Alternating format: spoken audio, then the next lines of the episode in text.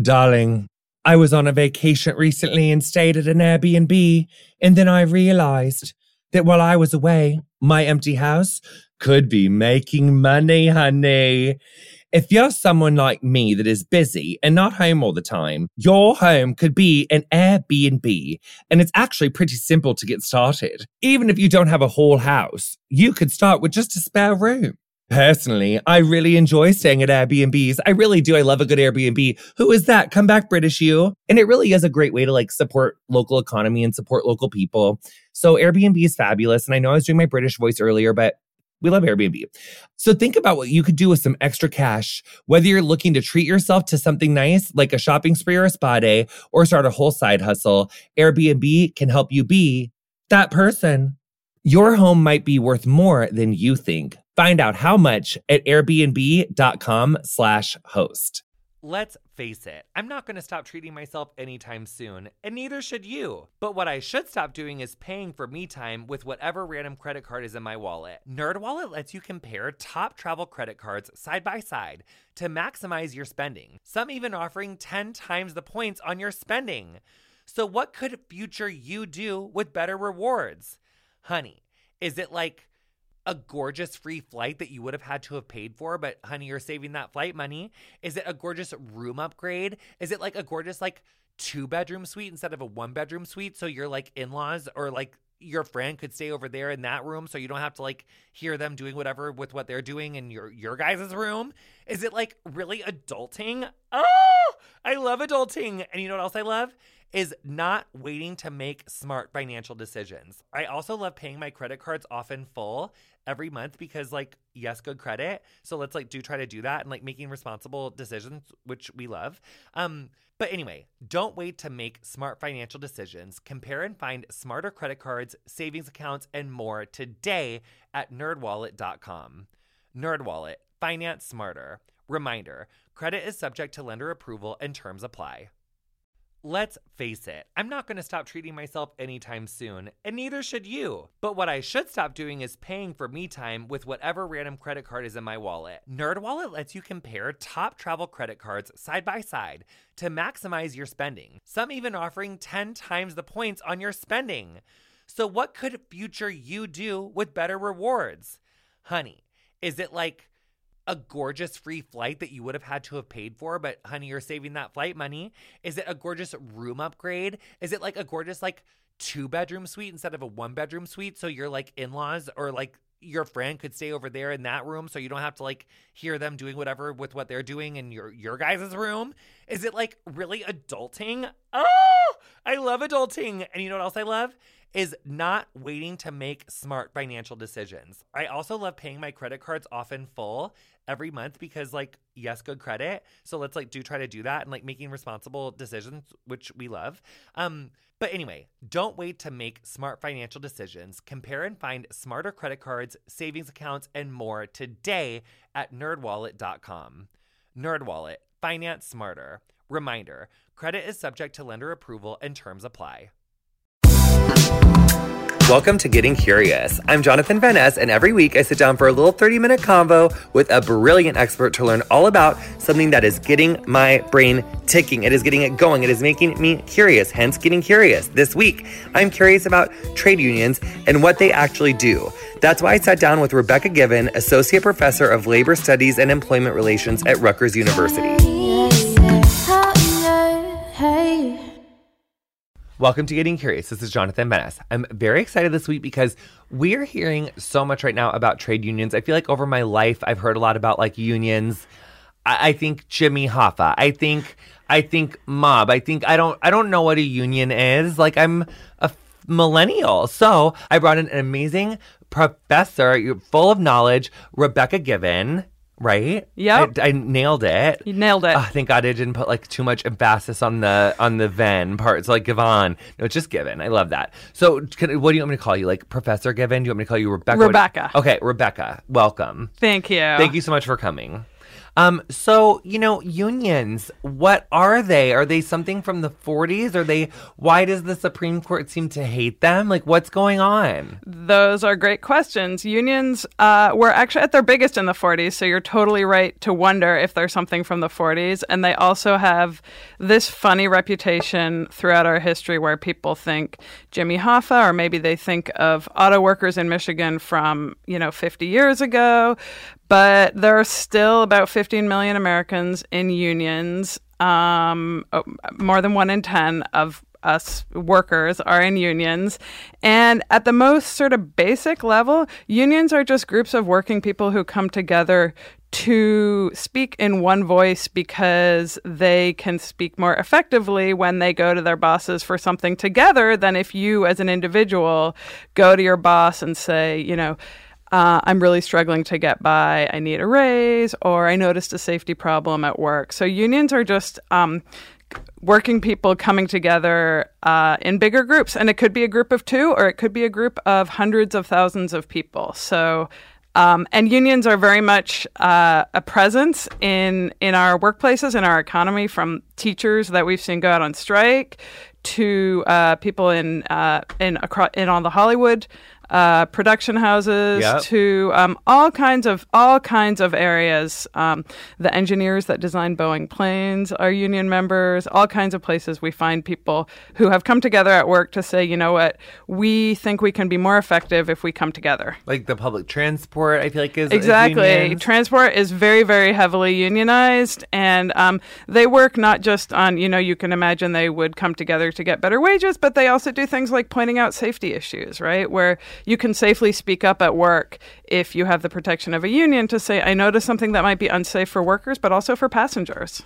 So, like, where did unions get their power, and how did they wield them in their heyday?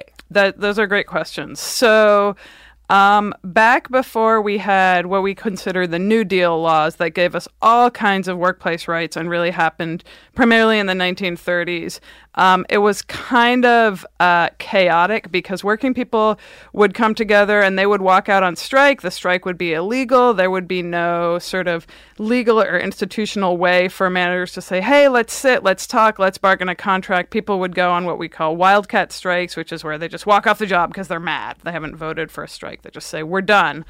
Um, and in the 30s, they said, you know, that's kind of a problem for the economy, for American industry to have everything be so chaotic. Um, and so let's create some sort of ground rules, some legal structures to say, uh, if you want to have a union, you have to you have to vote in the union, um, and the employer has to agree to negotiate, and we'll have a negotiating procedure. And if you want to go on strike, you'll vote for a strike. Um, and when that legislation came into place, it was the National Labor Relations Act. Um, it actually promoted collective bargaining, which is funny now because most government entities don't don't really promote unions and collective bargaining. They might say they're sort of fine, but they don't say like they're preferred. But then they were preferred because if you want successful companies and industries, you want a way to stop people going out on strike, right? So at that point, um, the laws really promoted collective bargaining, and tons of unions uh, sprung up or got bigger. Lots and lots of workers organized. Um, in 1947, there was some pushback, uh, especially from southern states who uh, wanted to limit workers' rights, especially uh, the workers that have always been discriminated against, so especially black wor- workers. Um, and so some of those workers were excluded, but um, we had stronger Wait, protections. some of those workers were excluded. Yeah, so it's a really interesting story. So the New Deal legislation I mentioned, there's the legislation promoting unions, but there's also things like um, what the Fair Labor Standards Act, which is how you get overtime if you work, you know, over a certain number of hours, how you're how you're entitled to overtime, right? And um, in in Congress, the Southern senators uh, really didn't want to give power to black workers and to form unions or to get paid better. And so what they did was they said, where are black workers mostly found? Well, they're found primarily in agriculture and domestic work, disproportionately, not necessarily primarily. And so, uh, still to this day, agricultural workers and domestic workers actually don't have any of those workplace rights. Uh, they have a few workplace rights, I should say, but they don't have these rights to things like overtime. Um, but they still form unions, right? So, one of the interesting things about unions is there are laws that say, you know, these are the people who can come together and vote in a union. But what we saw, like in the teacher strikes, is even people uh, who didn't have that right uh, would do it anyway. They'd say, you know what, we're mad. Education's been underfunded in our state. We're going to walk off. We're going to go on strike. So there's this tension between what's legally allowed, the institutions that have been created, and people just acting because they're frustrated, they're fed up, they're mad, and they can't see any other strategies other than going out on strike. So how did um you know it seems like you know, unions were kind of created by the government in the 40s to help prevent like you know, uh, quick disruptions in transportation and, you know, I would imagine like banking, education, blah, blah, blah. And so when did they really start to try to come in and chip away at the rights of unions and, and the ability of them to really function? Like when did they become like so, an, an, an, yeah. an, enemy or whatever. So it's been re- it's been really gradual over time, but um, some of the families that you're familiar with that we consider sort of the dark money in politics, the Kochs, the Bro- Broad family, the Waltons, all of the those. Broad. Yep. De- like the museum people. Those people, the DeVos family. Um, they don't have a museum. Well, they may have a museum. I don't but know. But the Broad does, and yeah, the those Broad people. Has, yeah, they put a lot of money into fighting unions and they do it in a number of ways. They do it at the state level where they say we're going to change the laws. Um, in missouri there was just an attempt to change the laws to make it harder to unionize and the people voted and they said no we want it to be easier for unions. We don't want it to be harder for unions. So the same kinds of and is that essentially not to keep interrupting you but is that essentially because you know these big families with dark mo- or the big families with the money like they run corporations and if unions are able to chip away at the profits on a corporation like if, if the family or the you know the corporate side of it's keeping 80% of the profits and the workers are like hey we think that we should get like 40% and you can have 60% or whatever. The family was like, well, we don't want to lose our 20% too, so we're going to make this legally harder for you. Yeah, they um they don't want to pay workers more, and we know workers and unions get paid about 20% more than workers without unions, so that's very significant if you think about what you're what you're taking home. So they don't want to pay workers more, and then unions. One of the things unions do, as well as bargaining in the workplace, is they do advocacy and lobbying. So teachers advocate for better public education funding, and so a lot of these these families families, a lot of these big corporations, they don't want corporate taxes that would pay for sort of public goods like like education. So they feel that by uh, chipping away at union rights, making it harder and harder for workers to organize unions, even if they clearly want them. And we know that many workers who don't have unions want them.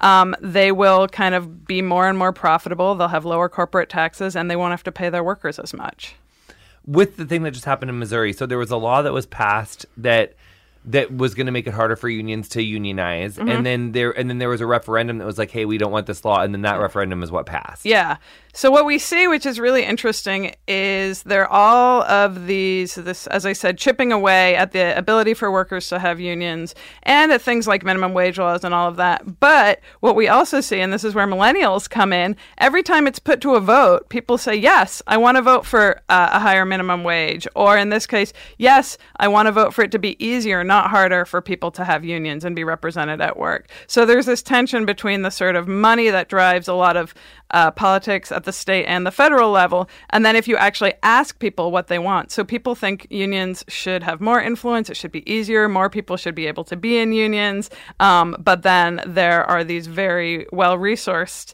entities that are that are that are trying to stop that.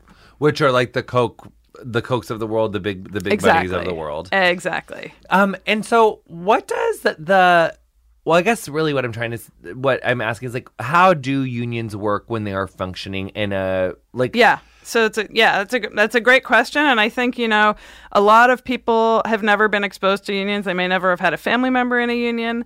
Um, basically, unions do kind of three things, which uh, are kind of under the category of collective bargaining, which is they bargain a contract that covers everybody. Um, they also do the advocacy that I mentioned. And then the third thing they do is what we kind of consider like we can call it mutual aid.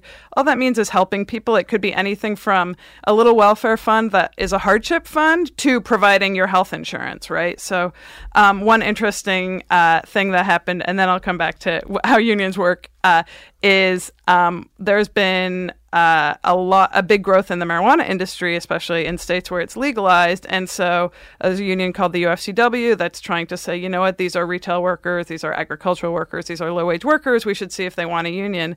And there's one boss who said, you know what. I wanted to provide health insurance for my workers, but I can't because the federal government doesn't think I'm a legal business, even though the state of Washington does.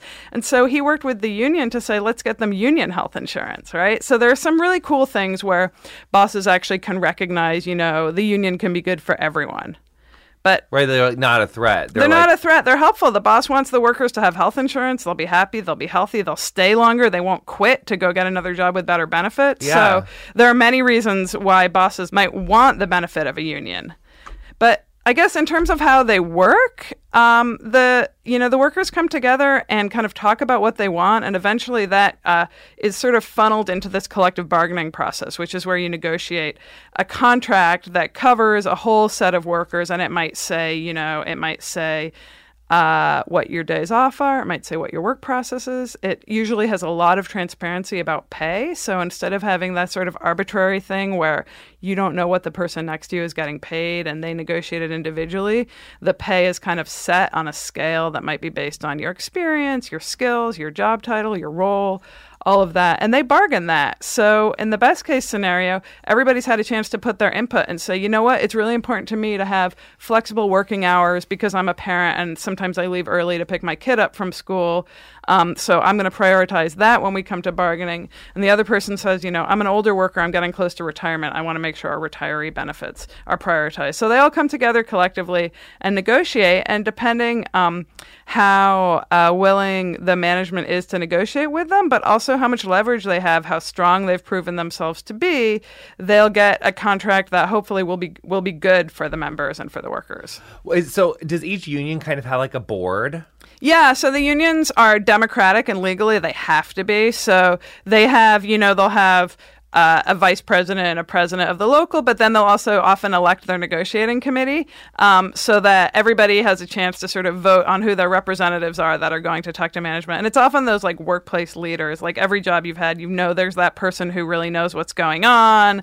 They are the person you ask for advice for uh, if there's something you're not sure about. And often those people can be end up being in union leadership positions because they're kind of naturals. Okay, so basic, so they legally have to be democratically elected so that you can like get that kind of like I imagine her like red and orange is the new black, but not in prison. You know? Yeah, yeah. Um, as it's like the reds of the group. It's exactly. kind of like who ends up being like your negotiating person, and exactly, and that's how it works. Okay, cute. So I feel like I have like a much better working understanding of how this works, but I want to get into another gorgeous can of worms, which is going to come up right after this break, you guys. So not to leave you hanging, but listen to our gorgeous commercials. They're going to be entertaining. They're going to be as insightful as you can make a commercial. And, you know, so just strap in your seatbelts, hold on tight, and we'll be right back with more Getting Curious after this.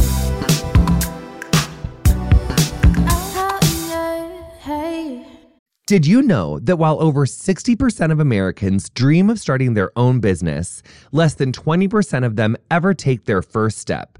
The reason? Building a business is tough. Having built a business or two myself, I know just how difficult the whole process is. But Tailor Brands is simplifying the business journey. From launching and managing to growing your business, Tailor Brands isn't just another tool. It's your online business partner from launch to success. With Tailor Brands, building your dream business becomes an effortless experience. Yes. From LLC information to bookkeeping, invoicing to acquiring licenses and permits, and even setting up your bank account, Tailor Brands handles it all seamlessly. And our listeners will receive 35% off Tailor Brands LLC information plans using our link, tailorbrands.com slash JVN. That's T A I L O R B R A N D S dot com slash JVN. So start your business journey today with Tailor Brands. They always say trust your gut. But one time, my gut told me to bleach my eyebrows, and that was fashionable, but not widely well received. While probiotics can't help you with most of your gut decisions, it can give your gut a little bit of support and Ritual has your back. They made a three in one supplement with clinically studied prebiotics, probiotics, and a postbiotic to support a balanced gut microbiome. Did you know daily disturbances like poor diets, stress, travel, the use of certain medications, and plenty of other factors can throw off your gut microbiome? Oh no! Enter Ritual Their Synbiotic Plus has been a gorgeous tool. There's no more shame in your gut game. Synbiotic Plus and Ritual are here to celebrate, not hide your insides. Get 25% off your first month for a limited time at ritual.com slash curious. Start Ritual or add Synbiotic Plus to your subscription today. That's ritual.com slash curious for 25% off. Hey, it's Jonathan Van Ness. Americans United for Separation of Church and State defends your freedom to live as yourself and believe as you choose, so long as you don't harm others. Core freedoms like abortion rights, marriage equality, public education, and even American democracy itself rest upon the wall of separation between church and state. Christian nationalists are attacking these freedoms, seeking to force us all to live by their narrow beliefs. Americans United is fighting back. Freedom without favor and equality without exception. Learn more about AU at au.org/curious. Don't you just love when someone looks at you and says, What were you up to last night? Well, no matter how late you were up the night before, Lumify Redness Reliever eye drops can help your eyes look more refreshed and awake. Lumify dramatically reduces redness in just one minute to help your eyes look brighter and whiter for up to eight hours. No wonder it has over 6,000 five star reviews on Amazon. You won't believe your eyes. You know you can trust them though because they're made by the eye care experts at Bausch and Lomb and they're backed by 6 clinical studies. Eye doctors trust them too. They're the number 1 recommended redness reliever eye drop. The one and only Lumify is an amazing drop that will have people saying something's different about you in the best way possible. So check out lumifyeyes.com to learn more. Honey, take a moment and just think to yourself, describe yourself in one word. Are you simple? Sophisticated, or adventurous. However you dress, the stylist at Stitch Fix can help you find your favorite piece. Stitch Fix is an online personal styling service that delivers your favorite clothing, shoes, and accessories directly to you. First, you complete a style profile, then an expert personal stylist will send you a hand-picked box of items based on your preferences. They even have men's and kids boxes too, which we love, honey. Let's get everyone, uh, you know, taken care of. Plus, I'm sure you can mix and match if they aren't, you know, in the dark ages. What if you want something from both? With no subscription required, you can pick between automatic shipments or only getting new pieces on demand. Shipping, exchanges, and returns are always free. Plus, the $20 styling fee is automatically applied towards anything you keep from your box. We love our Stitch Fix personal stylists. I can customize my own gorgeous preferences, whether it's sizing, brand, or budget. Once you finish the style quiz and set up your ideal number of deliveries, honey, you'll receive everything from jewelry to shoes to bags, all to go with your hand-picked outfits. I love that. Get started today at stitchfix.com slash JVN and get an extra 25% off when you keep everything in your box. That's S-T-I-T-C-H fix.com slash JVN for an extra 25% off when you keep everything in your box. Support for today's show comes from Rakuten. Rakuten is a free member-based loyalty program that lets you earn up to 40% cash back at over 2,500 stores. It's perfect for all your back-to-school shopping needs.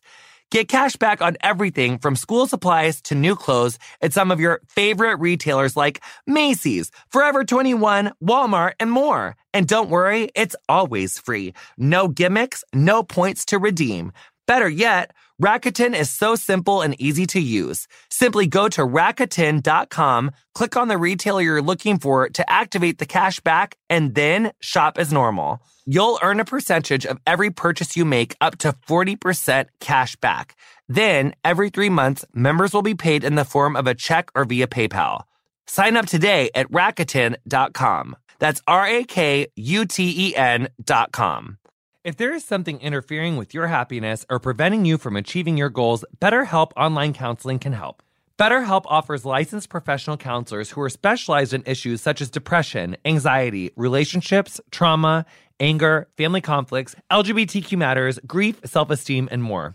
Connect with your professional counselor in a safe and private online environment and get help at your own time and at your own pace. Anything you share is confidential, and it's so convenient. You can schedule secure video or phone sessions as well as chat and text with your therapist.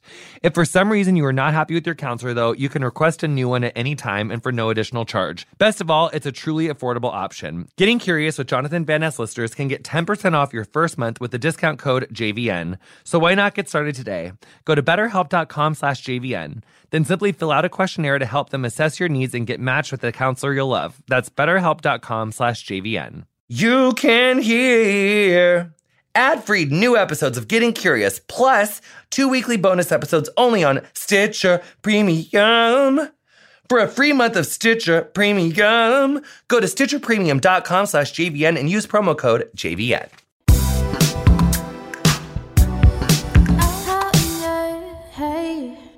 Welcome back to Getting Curious. This is Jonathan Van Ness. We are with Professor Rebecca Givans. And what, what, or Rebecca Givan, is singular. What are you a professor of? That's a great question. I'm a professor of labor studies and employment relations, so I think about, research about, teach about basically work all day long. Love it. That almost leaves me speechless when I think about it because as a, you know, as a hairdresser, my goal was to always get the fuck out of any sort of that. Uh you know lifestyle. Not the teaching but like any sal- like any mandatory salon meeting Mm-hmm. i literally would find myself in a corner doing like crunches or like push-ups on like a cutting stool or like just or like fidgeting. Like i i really don't love mandatory group meetings. So let me ask you when you had a mandatory meeting, you were probably an independent contractor and you probably didn't get paid for the for the mandatory No. meeting, right? So that's a really big issue.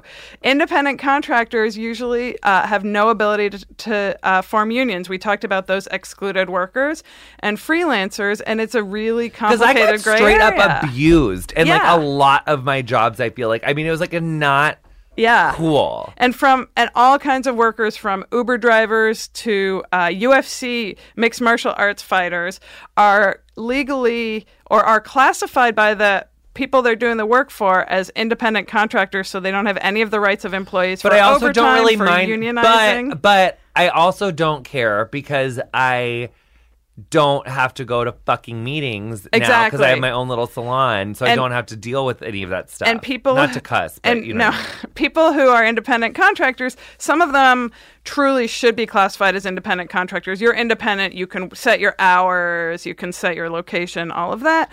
And some of them it's sort of questionable yeah, because this woman, yeah, being because uh, yeah, yeah, yes, because actually, this one salon where I worked at, you had to be independent contractor, but then like she wanted you there for certain hours and wanted like all this stuff, but it like wasn't really truly Yeah, independent. and you and then it was also really been- fucked up because she wouldn't let you buy your own hair color, so then you couldn't even like you couldn't write off your stuff, like you couldn't like write off your stuff, even though you were like it- she was really the worst. Yeah, and actually now in the gig economy, when that's proliferating, there are a lot of uh, What's what's that mean? the gig economy is things like Uber and TaskRabbit and a lot of the app-based uh, programs where people are sort of uh, the apps matchmake you. So if you're an Uber driver, they matchmake you with a passenger, and so they say you're just an independent contractor. But actually, Uber sets all these rules: what kind of car you have to have, how much you have to drive, all of that. So there's a lot of legal cases working through the courts about.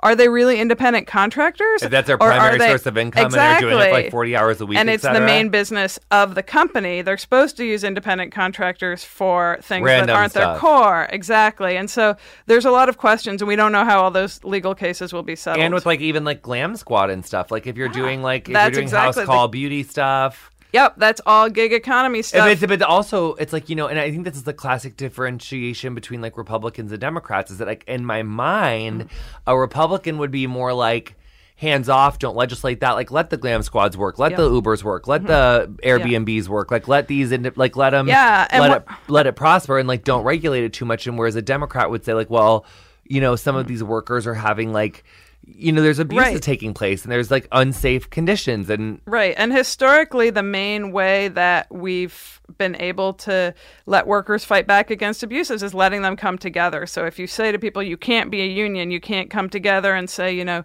this is unsafe, or why are you allowed to, dr- to drive passengers around for so many hours, even when you might be overtired and unsafe on the road?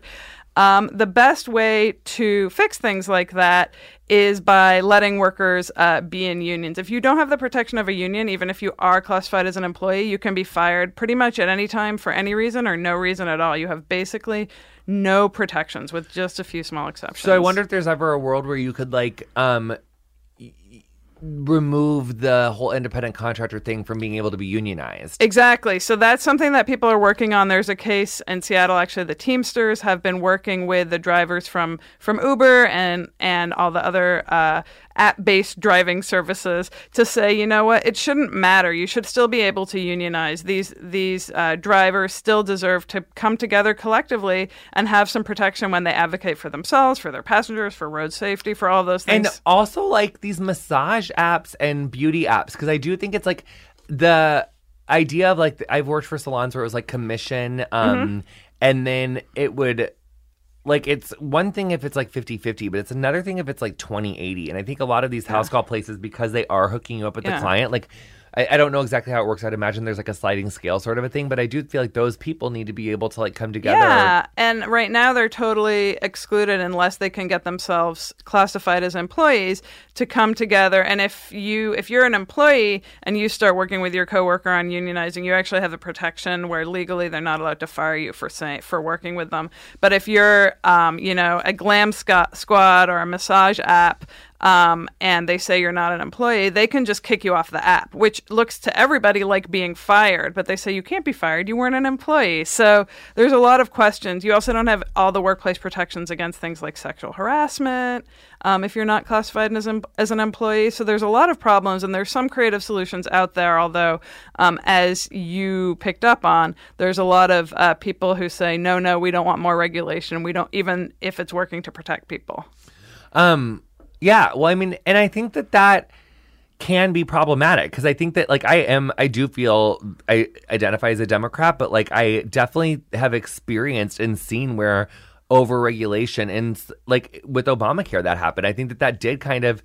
I mean, I want healthcare for people, but also like you know making people had like the 50 employees and over there were so many companies that had like 53 employees 60 employees that had to like fire people in order to like to be able to so i think with regulation that does there are real world consequences where like businesses are impeded from thriving because things are overregulated and i so i, I but i don't know what the sweet spot is. Yeah. sometimes i think that like you know the left comes in too fast and too hot and then the right like doesn't come in enough. Yeah, and I think in the I mean in the case of unions, we've moved so far away from unions uh, sort of as a country and there's lots of examples of unions being good for the workers and for the management, right? So union unionized workplaces not only do they have better wages, which uh, which is great for workers and and management may not like it, but they also have you know people stay in their jobs longer. They have better safety records. So hospitals with unionized nurses have uh, better healthcare outcomes, right? So Oh, there are lots cool. of yeah, there are lots of ways in which um,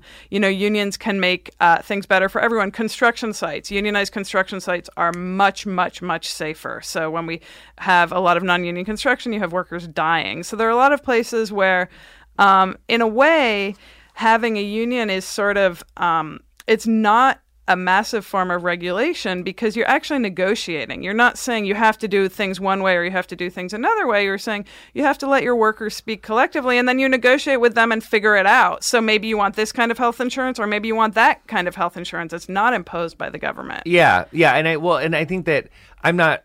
I don't think I'm conflating like unionized stuff with regulating stuff. I'm just trying to Yeah.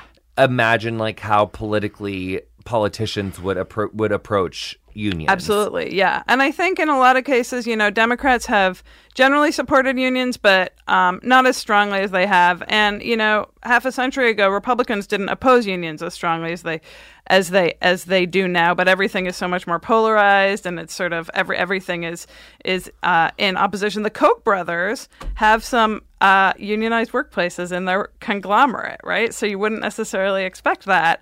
Um, but you know, there are some strange, I guess, bedfellows. Um, although the Koch brothers are very, very anti-union, but there are cases where uh, there Well, are unions in their they workplaces. well, yeah, but that's probably just because like legally they w- they have employees and like And they came have together to, and yeah, unionized, Yeah, yeah. yeah. So I guess I'm not really that doesn't surprise me as much. One thing that I'm curious about is what happens when unions go bad? Are you able to, what if you are at a workplace where there's a union where you don't like how it's governed or you don't like how it is? Are you allowed to be at the workplace Yeah. and not, um, like, because I think that was like a case that I remember hearing about at NPR where it was like there was a workplace union where someone didn't want to be a part of it and they didn't, but then the union was still collecting mandatory fees. Exactly. So this is something that this is the case that just went to the Supreme Court and ruled uh, in June of this year, where um, unions the legal the legal structures say that if you have a union in the workplace let's say you have a union of nurses in a hospital that union has to represent all the nurses in the hospital. Um, and they don't all have to be members but they're all covered by that collective bargaining agreement. They're all covered by the wages that you that you negotiated and everything else. And it used to be that before this supreme court case it's called janus well it still is the case that the unions represent everyone but it used to be they could collect some of their costs for collecting everyone. They called it a fair share fee. So it wasn't full union dues but it was a percentage of that to say you know what? We're negotiating on your behalf. If you have a problem and need to bring a complaint if you get disciplined and we represent you we're going to do all those things that cost money. So we're going to collect this sort of fair share fee and um, that case, which was brought by the, the, you know, it was funded by the think tanks that are funded by the Koch brothers. It wasn't just someone who an idea occurred to him at work one day. They said, uh, we don't want to pay fair share fees. We want unions to have to spend their money to represent us, to negotiate our wages, to help us if we have a disciplinary problem and we want to bring a case. Um, but we're going to bring a constitutional challenge. And, and they won. So now unions have to represent everybody. This is applies to public sector work. So state employees, teachers, that kind of thing.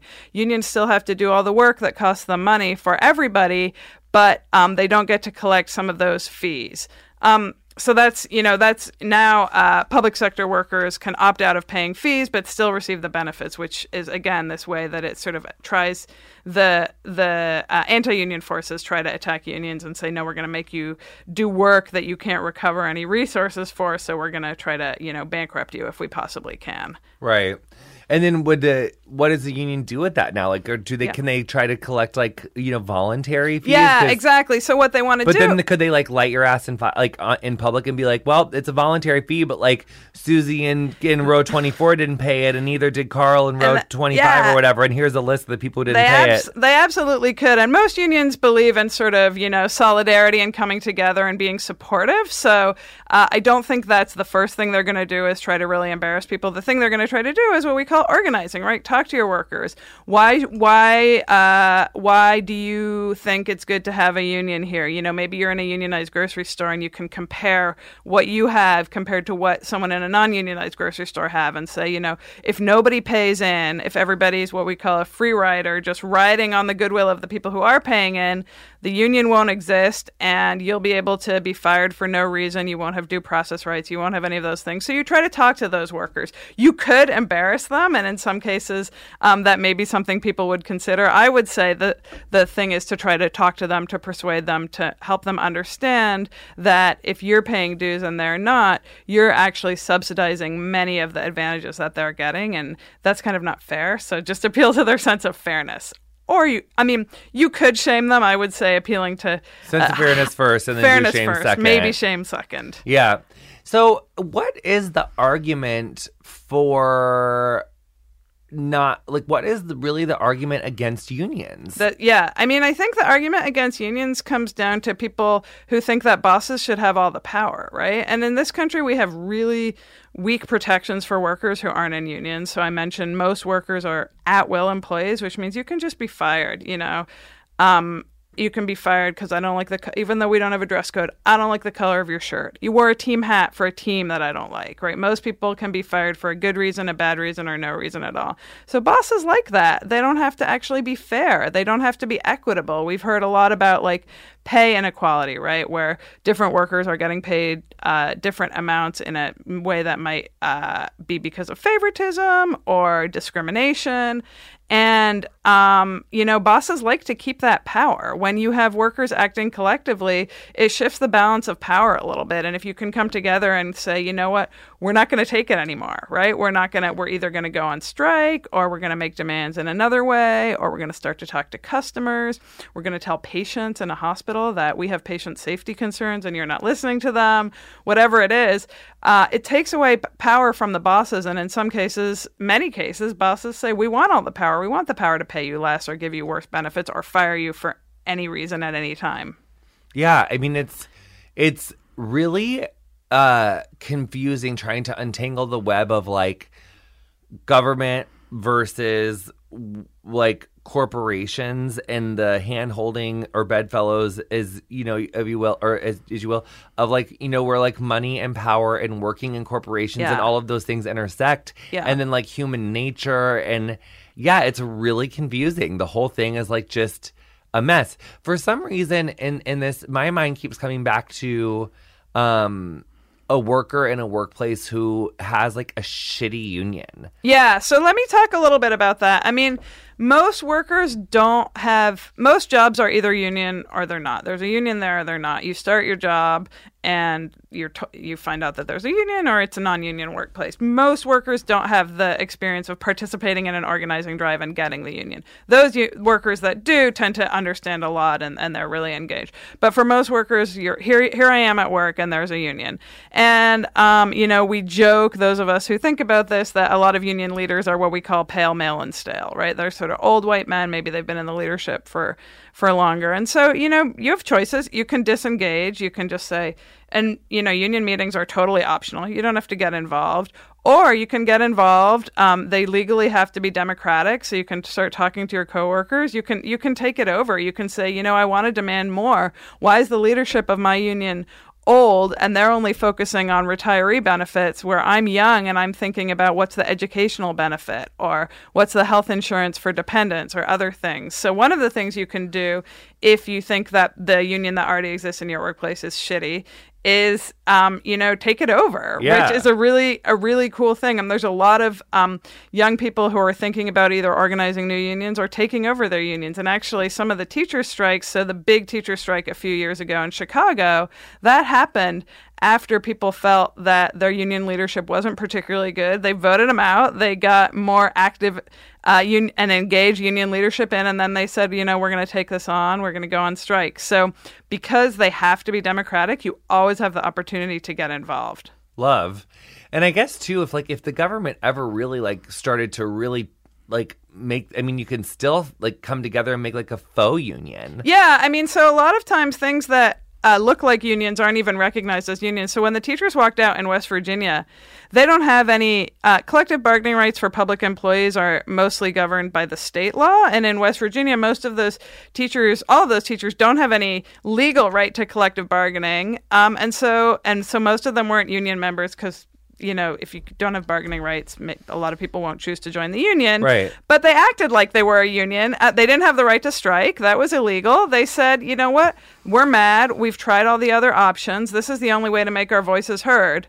Um, and before all the legislation, all strikes were illegal and people did it did all the time anyway. lose their jobs In West Virginia, no. And not only that, they got raises, they got better funding for public education, and they their strike was so solid that they actually got raises for all public employees in West Virginia, not just teachers. So good the for show them. of strength is amazing. Yeah. So I guess it's like because sometimes when I read certain things in the news, I feel like really threatened or worried about certain things. So I guess just if we are reading about like, I mean, you should still definitely be active. We should obviously like encourage like mm-hmm. people to vote for unions, but it's like.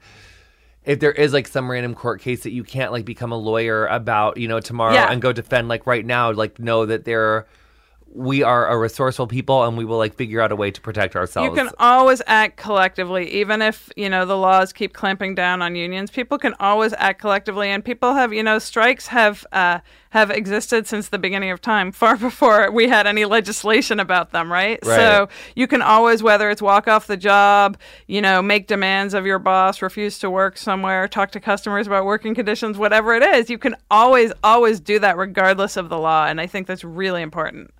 Um, and then, so okay, I feel like that. I feel like that makes sense to me. What in your experience of you know being a professor or professor of like of this of labor studies and and all of these things, like what can you impart on you know young people or really any people in the workforce about the way that you know uh, the American economy continues to change, and the way that um, you know labor is. Like, how can people be more successful? How can people be more resourceful? Like, So it's yeah, it's a great question. Right now, I mean, the economy is doing really well, but wages aren't going up. And one of the things that research really shows is that w- one of the reasons wages aren't going up is because workers have lost their power to bargain up wages. Right? People take whatever wage their boss gives them. They don't have a union to um, to kind of uh, negotiate for a better wage, and so uh, wages have have really you know remained static even when the economy is booming and jobs are plentiful. Um, and one of the things that's really interesting is um, unionizing in sort of different areas of the economy. So, like digital newsrooms, new media, different places where uh, people, where section, uh, kinds of work that didn't exist before. And people have said, you know what, newspapers have had unions forever. Why can't online publications have unions, right? And so there are these ways in which people are coming together and say, you know what, I want those protections. I don't trust my boss to do the right thing out of the goodness of her heart. And um, I want to come together and uh, make sure that, that we're really protected. And I think right now, this sort of upsurge of activism, especially since 2016, people are really thinking harder and starting to understand, you know, wait, why can I be fired for any reason? Uh, That doesn't seem right. I can be fired for no good reason. And then they sort of understand that the main way to protect against that is uh, to form a union. And we're getting, you know, small groups of workers and, you know, bakeries. Uh, you know, there's a burger uh, chain in out in the Pacific Northwest, Burgerville. That's the first fast food restaurant with a union. So um, people are saying, you know what, this is an opportunity to reclaim some of those rights that are that are disappearing. yay! So that's great. So, um, I mean, I feel like, what about uh in your line of work? I mean, like, what do people really study about like labor and and and why is that important? And like, why should people get involved in like what you study? Yeah, I mean, I think work is a great thing to study because it's a bit of everything. It's what most of us do for, you know, at least a third of the hours in the day, sometimes more. And, you know, it reflects everything in society. So, you know, when we have racism and we have sexism or we have a sexual harassment epidemic or whatever it is, all of those things come out in the workplace and you can kind of go at it from every angle. You can look at the legal angle, you can look at a more sociological angle, psychology, why are people so attached to their jobs? Why do they always want to please their boss? There's so many angles you can look at um, that to me it's just it's just endlessly interesting and there's so many issues, you know, from immigration to elections where it all comes together and has an effect on people at work. So where do you see? I mean, for me, I feel like I mean I'm not an economist, but I feel like some of the things that that are going on in this economy, the hotness of it, the stock market, the numbers, it does feel very a la 2008. Like I do feel like we could be on like the precipice of like. It feels like it could be crashy a little bit because it just feels so high, and I feel like we have like a crazy person, you know, running the country, and and it seems very corporate, and that and that bubble did burst when we rode that wave Yep. last time. Yep. You know, it it feels fast and it feels loose. Where do you see us going? Where do you think that? What do you think the temperature is? Like, Yeah, I mean, I think, you know, historically, our economy goes in cycles. So it'll go up for a while and then eventually it'll come down. And the people that will be hurt the most by it are the people that are the most vulnerable, right? So they're the people that are, um, have, uh, those lowest wage jobs that are the bottom of the pecking order that um, you know will potentially lose their jobs first. Um, and um, and you know it will happen I'm, I'm not i'm not in the business of predictions but it will happen. We don't know when. And sort of understanding what that means what that looks like and how uh, how the government, probably not this government, but a government can intervene to sort of soften the blow to say, you know what, if the economy's in a downturn and people are losing their jobs, can we give better unemployment benefits that gives people more spending money that improves the economy? What else can we do, right? So, sort of understanding to me, that's where there is a role of government and sort of smoothing out the cycles. So, when they're up, you can collect more taxes, and then you have money to help people when they're down to give people more spending money. But that's to, not even like what they're doing at all right now because it's up right now and we're collecting less taxes. That's exactly right. I mean, right now, uh, the main agenda is sort of, you know, give uh, big business everything they want. So lower taxes, don't give their workers any rights because that might constrain what they can do and how much uh, they can profit. So that's exactly right. What's that thing about like how because you know like unemployment continues to go down, Yep. But is that because more people are just like leaving the workforce and aren't even taking those surveys or something? Not right now, but that's a great question. So the unemployment number only includes people who are actively looking for work. So if you are not looking for a job, you just don't have one, you won't be included as unemployed. And so we talk about the. Uh, But how do we determine how, who is and is not really looking for a job? Well, uh, if you're eligible for unemployment, you actually like file a thing that says this is how many jobs I applied for this week. So we have pretty good we we have pretty good numbers on that. There's a whole Bureau of Labor Statistics, but there are other issues with people who are employed who might be underemployed. So people who, especially in things like retail, um, where maybe you have a job, but maybe this week you only got four hours on the schedule, and next week you got 38 hours on the schedule, and that kind of inconsistency is a problem. So even when you know that worker would be classified as having a job, but the week where they only had four hours because maybe it was a beautiful Yeah. day and everyone went to the beach instead of a restaurant, they got they you know they didn't get to get called into work that day, and um, you know they like have problems. ish. Yeah, the scheduling issue is something that both unions and then other organizations are working on. But there's lots of areas where we can say people have jobs, but they don't necessarily have good jobs like they used to. And some of that can be explained by the fact that not as many of them are covered by unions. So, um, this is the point in the podcast where it's like we- we're winding up. It's towards the end. Like, what have we not covered? What do people need to know about? Whether it's, uh, you know, labor, the economy, what you study. What do, what have I left out? I would just say, you know, I think a lot that there's a new there's many opinion polls that show a lot of people want a union who don't have one. And so thinking about what it would be like uh, if people who didn't have a union could have one. And the thing uh, you know the way to get a union is to start by talking to your coworkers. What's wrong? What's your experience at work? Could we could we do better if we acted collectively than each person going to the boss and sort of making an individual request that might you know you might be fired for making an individual request. So i think you know i think people should talk to their coworkers more and figure out if a union would be helpful in your workplace but just talk. Don't let the boss control the communication. Share what you're getting paid share the problems share your harassment stories share your racist and sexist experiences at work whether they're from coworkers or bosses or customers or whatever it is. You know talk to each other and start to think about could we organize to make things better for all of us Got it. Love that story. Do it. Um, thank you so much. Thank for, you. for kind of giving us your time and and really opening up our eyes on on on labor and and and uh and collective bargaining. And and I just really appreciate your time, Professor. So thank you so much. thank you You've been listening to Getting Curious with me, Jonathan Van Ness. My guest this week was Rebecca Givan. You'll find links to Rebecca's work and socials in the episode description of whatever you're listening to the show on. Follow me on Instagram and Twitter at JVN. Our theme music is Freak by Quiñ. Thank you so much, Quiñ, for letting us use your amazing music. Keep it rockin', girl. We love you. If you enjoyed our show, subscribe in Apple Podcasts. Show someone where Apple Podcasts is. Tell them about Spotify, honey. That's a thing too. Uh, write a little review on Apple Podcasts. Introduce a friend. Uh, you know, share us on your socials. Do all the most. We love you guys. Thanks so much for listening. And we'll see you next time on Getting Curious.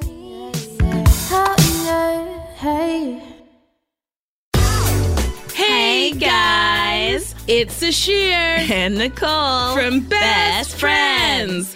Our podcast has been out for a few months. If you haven't listened to it, you should. we've already asked the big questions in life. Imagine if we could lay eggs. E- okay, sure. I guess we. Wouldn't that be funny if you could eat from yourself? No, because that's like cannibalism. Not when you eat yourself. What?